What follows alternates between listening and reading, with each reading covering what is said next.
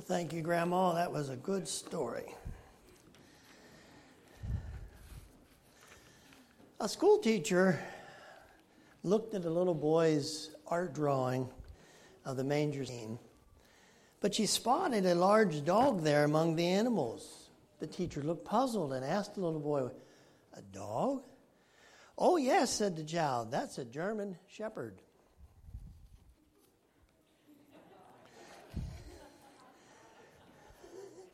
Research has determined that the life of shelf life of a Christmas fruitcake is longer than that of the shelf.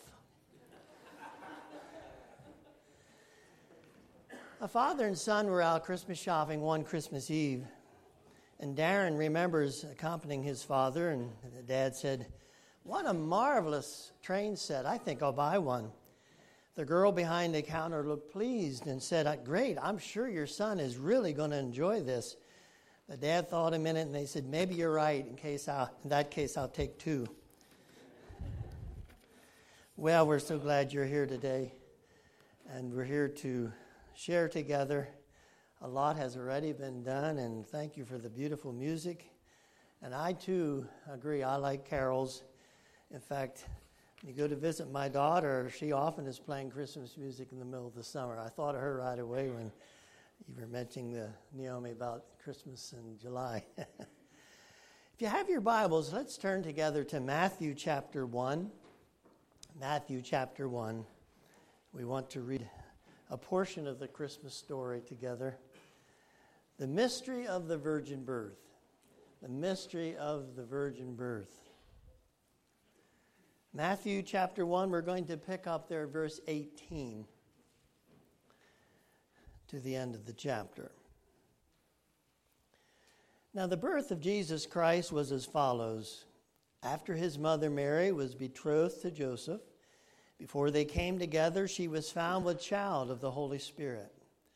Then Joseph, her husband, being a just man, and not wanting to make her a public example, was minded to put her away secretly.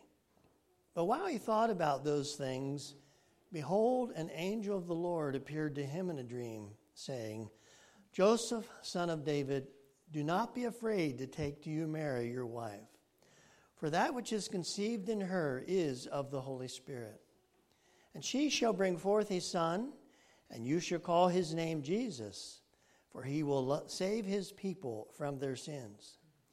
So all that was done that it might be fulfilled, which was spoken by the Lord through the prophet, saying, Behold, the virgin shall be with child and bear a son, and they shall call his name Emmanuel, which is translated God with us. Then Joseph, being aroused from sleep, did as the angel of the Lord commanded him, and took to him his wife, and did not know her till she had brought forth her firstborn son, and he called his name Jesus. Let's bow our heads for a word of prayer. Kind, gracious Heavenly Father, again this Lord's Day morning, we thank you that we're privileged to be met together in a house of prayer. I pray, Lord, a richest blessing on each one that is here today, each family that is represented. And Lord, I pray that we would come with open hearts to worship you and to realize again the true meaning of Christmas. We thank you, Lord, for this season. It's such a beautiful time of year. We have friends, we have neighbors, we have family, and we're doing so many wonderful things, touching others in a loving way. Lord, today we ask that you would minister to every one of our hearts. Help us, Lord, as we look at this very familiar story. The Lord, perhaps something new will come to our minds this year in which we can be blessed by. So touch each one today. Be with that one, Lord, that has a physical need. Thank you that they're here. I just pray that they would feel the touch of Jesus, that they would have indeed a Christmas miracle. Think of those that are, that are absent today that would have liked to have been here. Be with them, Lord, wherever they are, and minister to their hearts. We pray today for our nation, our leaders. I think of Jerusalem. We pray for the peace of Jerusalem. Lord, it was such a privilege a year ago to be there, to be in Bethlehem and those very important places. Lord, most of all, we're so glad today that you're here with us and that you live within our hearts. So help us now as we look into your word once again. And we pray that you would receive the honor and the glory. In Jesus' worthy and precious name we pray. And everyone said, Amen. Amen. Our scripture that we read begins by telling us that Moses was ple- Moses Joseph was pledged to be married to Mary. The word pledged or spoused or betrothed, depending on what uh, uh, version you're using, is a simple word that we use today as engaged. But it, all, but it had much of a greater meaning than what we have in, in this our day. Because back in Mary's day, there in Palestine, when you were betrothed uh, it, or pledged, it was a legal binding already a contract that was arranged by your parents, as it still is done in many parts of the world. So, some of you older young people, I'd like to ask you a question. How would you like if mother and daddy would have it all figured out who your life companion was going to be? Would that be something? But you know, they tell us in, in, in those parts of the world where that takes place, there's far less divorce than there is what we have in, in our way of dating and courtship. Something to think about. But their custom was that an older gentleman would be engaged to a younger girl. And so historians believe that Joseph perhaps was 30 and Mary just a young teenager. Also, sexual relations were forbidden until after marriage. Of course, that's what the scripture teaches. That hasn't changed in our day as well. God calls for purity. The Bible is very clear that Mary is found with child by the Holy Ghost, or the Holy Spirit. And so then, understandably, we would stagger at the mystery of the supernatural birth. It's something that goes way beyond what we can even imagine or, or conjure up in our minds. But even though it may be hard to understand or comprehend, we must not doubt it. We must believe God's word as truth. We're living in a day where the virgin birth is under attack and even denied in many evangelical service, uh, circles. So to deny the, the virgin birth is to deny the supernatural in the gospel message. But if we accept this, the supernatural that is in religion, then it's not hard at all to accept the doctrine of the incarnation. So Jesus' miracles, his, his teachings prove that indeed he was of supernatural personality from the very beginning. He is the divine Son of God. Amen? Amen? Praise the Lord. There's no doubt about it. The power of the Lord is manifested by the Holy Spirit it was to be active throughout the Messianic age and miraculously brought about this conception. This is the first recorded work of the Holy Spirit in the New Testament. Because of the binding character of the Jewish engagements, you'll notice there in verses 19 and 20 that Joseph is already referred to as husband to her and that she was his wife. Now, because he was a righteous man, Joseph therefore could not in good conscience continue on and marry Mary, who was now thought to be unfaithful. To marry her would be an admission of his own guilt, he thought. And he had such a love and a compassion for her, he was unwilling to expose her to the disgrace of a public divorce. So Joseph therefore thought, I'll choose the quieter way. And it was also permitted by the law of that time. Uh, the, the, actually, the full extent of the law would have meant that Mary would have had been stoned to death.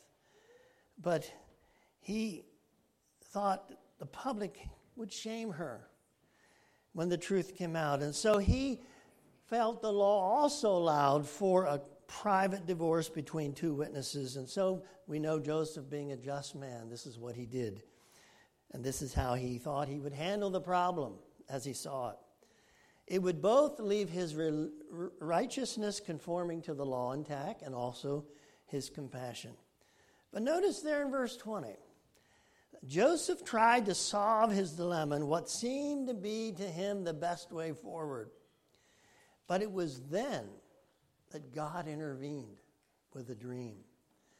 You read the scriptures, and there's many places you'll see where God did that, brought a dream or vision to different ones, telling them what he had for them to do.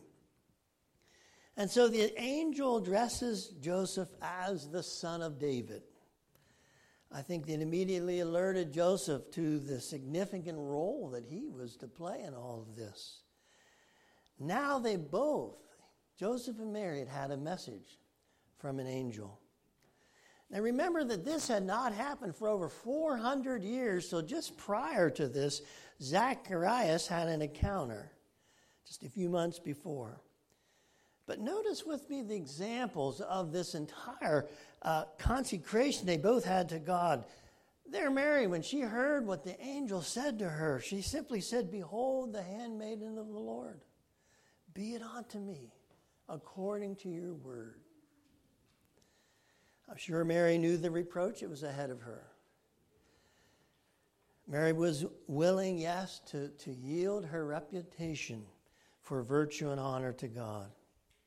And her engaged husband could have left her, and I think she was aware that might happen, except for divine revelation that he also received. Many, I'm sure, of us have struggled with the thought of yielding our reputation for maybe something we feel God is asking us to do. But it's much less risky here than what Mary's doing. I think it's natural that we would desire to have a good reputation, surely uh, have a good name in the community. But Mary and Joseph both were very innocent of this. It came upon them. They weren't aware what was when this was going to take place. I, I've often thought, how would I reacted had I been Joseph? And some of you ladies, I'm sure you've asked yourself the question, how would have you reacted if you were Mary? I well remember the time in working in a ministry with teen boys when a report came out that I had wronged the director who was dismissed and they put me in place as the new director. Well, the Lord knew and I knew that I certainly was not looking for that position. And the director before me had done some things very unwise in the, the office in Ohio that we worked for. This is the move they made. But in my community where I lived, the report got out that I had pushed him out so that I could have his position. The only way I could defend myself was to, to tear down the other brother, and I did not feel that's what God wanted me to do. And so it took several months for the people in the community, even within our church, to see that I had been falsely accused. Now, believe me, those months weren't easy. It was very a very difficult time. Several times I just had to bite my tongue and not say anything. But in the end, the Lord cleared me. And it makes me think a little bit what Mary and Joseph went through here. How long had they to endure these false accusations? But they did it willingly. They honored God and His process in their lives. And so, friends, all of us may experience those times that we are misunderstood. Things are said that aren't true. But the Lord knows our hearts. Stay true to Him. And in the end, He will bring you out. God's promises are true, and we can rest assured that if we endure as good soldiers of the cross, the Lord will reward us in the end. Again, notice how humble a servant Mary really was. In Luke 128, the angel said to her that she was highly favored and the Lord was with her and she was blessed among women. She was chosen by God Himself to become the one who would be the mother to baby Jesus. We all agree that yes, Mary was a special young lady, but she was not supernatural like Jesus. There's nowhere in the scriptures that you can read that Mary was born without sin as Christ was. I know there's many in our world today that worship her and pray to her. The angel Gabriel did not worship her, he only congratulated her. Jesus is the only one, my friends, today without sin. We have all fallen short of the glory of God. It's not Mary, it's not the prophets, it's not the disciples that are made saints and prayed to by some. Listen to what the words of Scripture here say. I think it makes it very clear in Hebrews 4, verse 15. For we have not an high priest which cannot be touched with the feelings of our infirmities, but was in all points tempted like as we are, yet without sin. He was and he is the only sinless one and the only one that is to be worshiped. Some teach of the perpetual virginity of Mary and that she never had any more children. Well, again, you look at the scriptures and it's very clear there in Matthew 13 that Jesus had other siblings. The Bible says, Isn't this the carpenter's son? Isn't his mother's name Mary? And aren't his brothers James, Joseph, Simon, Judas, and aren't all his sisters with us? We need to read the Bible, folks. When I preach, I trust you take your Bible as good Bereans and check me out to make sure that what I'm saying is what the Bible says. And so don't swallow everything that you hear on the radio or see on the TV. There's a lot of religious teaching out there. Know your Bible, read your Bible daily.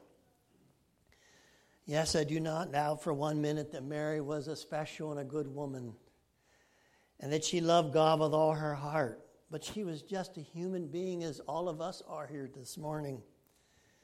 She had a sinful nature within her. She needed her sins forgiven. She needed her heart be sanctified. She was subject to weakness, to failings, and misunderstandings, as we all. Later, when Jesus was 12, and you know the story, he was in the temple there teaching the scribes and Pharisees, the religious men of the day. Mary and Joseph were beside themselves. They had traveled quite a distance and realized Jesus wasn't with the children, so they came back to the temple. And there she found, they found him teaching the, the ones that were learned and the ones that were in charge of the temple. And she just couldn't put it together. And then he, when he was urged to come with them, he said, I must be about my father's business. Matthew 1, verse 21, he knew what his name and mission was and why he had come to save the world, all that would call upon his name in salvation. Then in verse 22, we find the first of many references there in Matthew to the fulfillment of Old Testament prophecy in New Testament events. And verse 23 is actually a quote right out of Isaiah 7, verse 14 For behold, a virgin shall be with child and bear a son. They shall call his name Emmanuel, which is translated God with us. I say, Praise the Lord. No greater blessing than to have God with us. and his presence is here this morning. Praise the Lord. The same God who revealed himself in history, the history of Israel, was at work in Jesus. Oh, you can see it again in his name and in his titles Jesus Christ and Emmanuel. Christ meaning Savior. Christ the Anointed One, Emmanuel, God is with us. These three names, I believe, express all of the offices of Christ in our salvation. Friends, He is appointed our high priest. If you have a problem in your life, what do you do? Go to your knees in prayer and call upon His name, and He's there to help us. He forgives the sins of the past. He saves us from the sin, the present sins. And someday, the Bible says He'll present us faultless before the throne of heaven with exceeding joy. That's the work of Jesus Christ. Well, finally, Joseph He's been sleeping all this time. Let's get him awake. Joseph awakes from his dream, and immediately, immediately, he obeys what he was told. Oh, that simple obedience, that brings victory. Notice Matthew wrote carefully there in verse 25 his celibacy until Jesus was born, not a continued celibacy that is believed and taught by so many today in the Catholic Church. So Mary the Virgin conceived and Emmanuel was born. There we have it, the virgin birth. It stands on the authority of God's word, my friends. And that's the best place to be, standing. Thank God for his Bible to us that we can read and we can know the truth. I remember some 20 years plus, I guess now, when Will Holtry showed me a picture of a, an old Romanian woman who was out in the middle of a field. He said he was driving by and he was giving out Bibles and he saw this lonely woman out there working so hard and he stopped, went over to her, and handed the Bible to her, which she grasped and held it to her chest. And through the interpreter, she said, I have been praying for 20 years that I might have a Bible. Do you appreciate your Bible this morning? I trust so. The Bible should mean so very much to us because I believe there's many in the world today that do not have one even yet. Read it and be blessed by God's word. Thank God for the validity of Scripture, and it can be trusted for its truth. So may we never doubt what we read in the Word but believe every part. Thank you, Lord, for a virgin birth, the mystery of the virgin birth. Jesus made flesh and dwelled among us. Amen and amen.